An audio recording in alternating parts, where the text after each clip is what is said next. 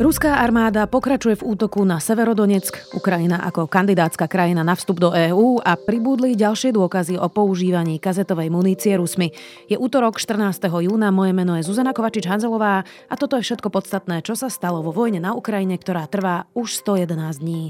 Na tomto dieli spolupracovala Nina Sobotovičová. Ruské ministerstvo obrany v útorok vyzvalo ukrajinských vojakov, ktorí sa ukrývajú v chemickom závode Azot v Severodonecku na východe Ukrajiny, aby sa vzdali, informovala tlačová agentúra Interfax. Ministerstvo zároveň tvrdí, že chce umožniť civilistom ukrývajúcim sa v chemickom závode evakuáciu na územie kontrolované proruskými separatistami.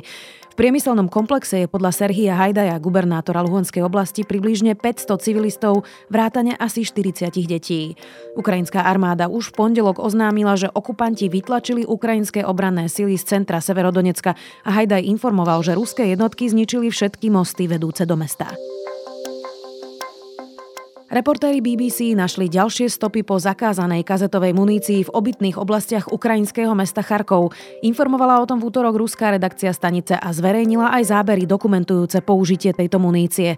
Spravodajcovia BBC navštívili 5 rôznych miest v obytných štvrtiach v Charkove, ktoré ruské jednotky ostreľovali. Na chodníkoch alebo napríklad na kapote auta našli charakteristické poškodenie v symetrickom tvare pripomínajúcom lievik. Traja odborníci potom podľa BBC potvrdili, že na fotografii fotografiách sú stopy po veľmi nepresnej kazetovej munícii.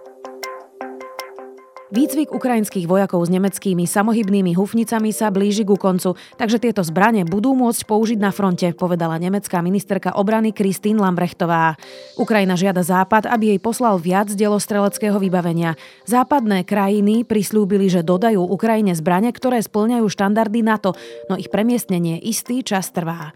Samohybné húfnice Panzerhaubice 2000 sú jednou z najsilnejších delostreleckých zbraní, ktoré má nemecká armáda v inventári a dokážu zasiahnuť dosiahnuť cieľ vzdialený až 40 kilometrov. Nemecko v máji prislúbilo, že dodá Kievu 7 takýchto húfnic, ďalších 5 slúbilo Holandsko. Berlín však tiež čelí obvineniam Ukrajiny, že dodať ťažké zbranie mu trvá príliš dlho. Ukrajinský prezident Zelenský pritom v útorok uviedol, že ukrajinská armáda potrebuje práve zbranie s dlhým dosahom, aby dokázala prekonať výhodu, ktorú má vo vybavení Rusko. Európska komisia je pripravená odporúčiť kandidatúru Ukrajiny na členstvo v Únii, informoval bruselský web Politico. Odvolal sa na viacero zdrojov. Komisia v piatok zverejní zhodnotenie, ako je Ukrajina pripravená stať sa kandidátskou krajinou. O prípadnom štatúte uchádzača o členstvo musia jednomyselne rozhodnúť štáty únie. Kým krajiny geograficky bližšie Ukrajine sú tomu naklonené, viaceré západoeurópske štáty dávajú najavo pochybnosti. Z Francúzska, Nemecka či Holandska znejú hlasy, ktoré upozorňujú na zložitosť zložitosť príjímacieho procesu. Ukrajina bude musieť presadiť viacero reforiem, vrátane zabezpečenia bezproblémového fungovania právneho štátu. Komisia v piatok zverejní svoje odôvodnené stanovisko. Na budúci týždeň sa čaká kľúčová diskusia premiérov a prezidentov členských krajín na bruselskom samite.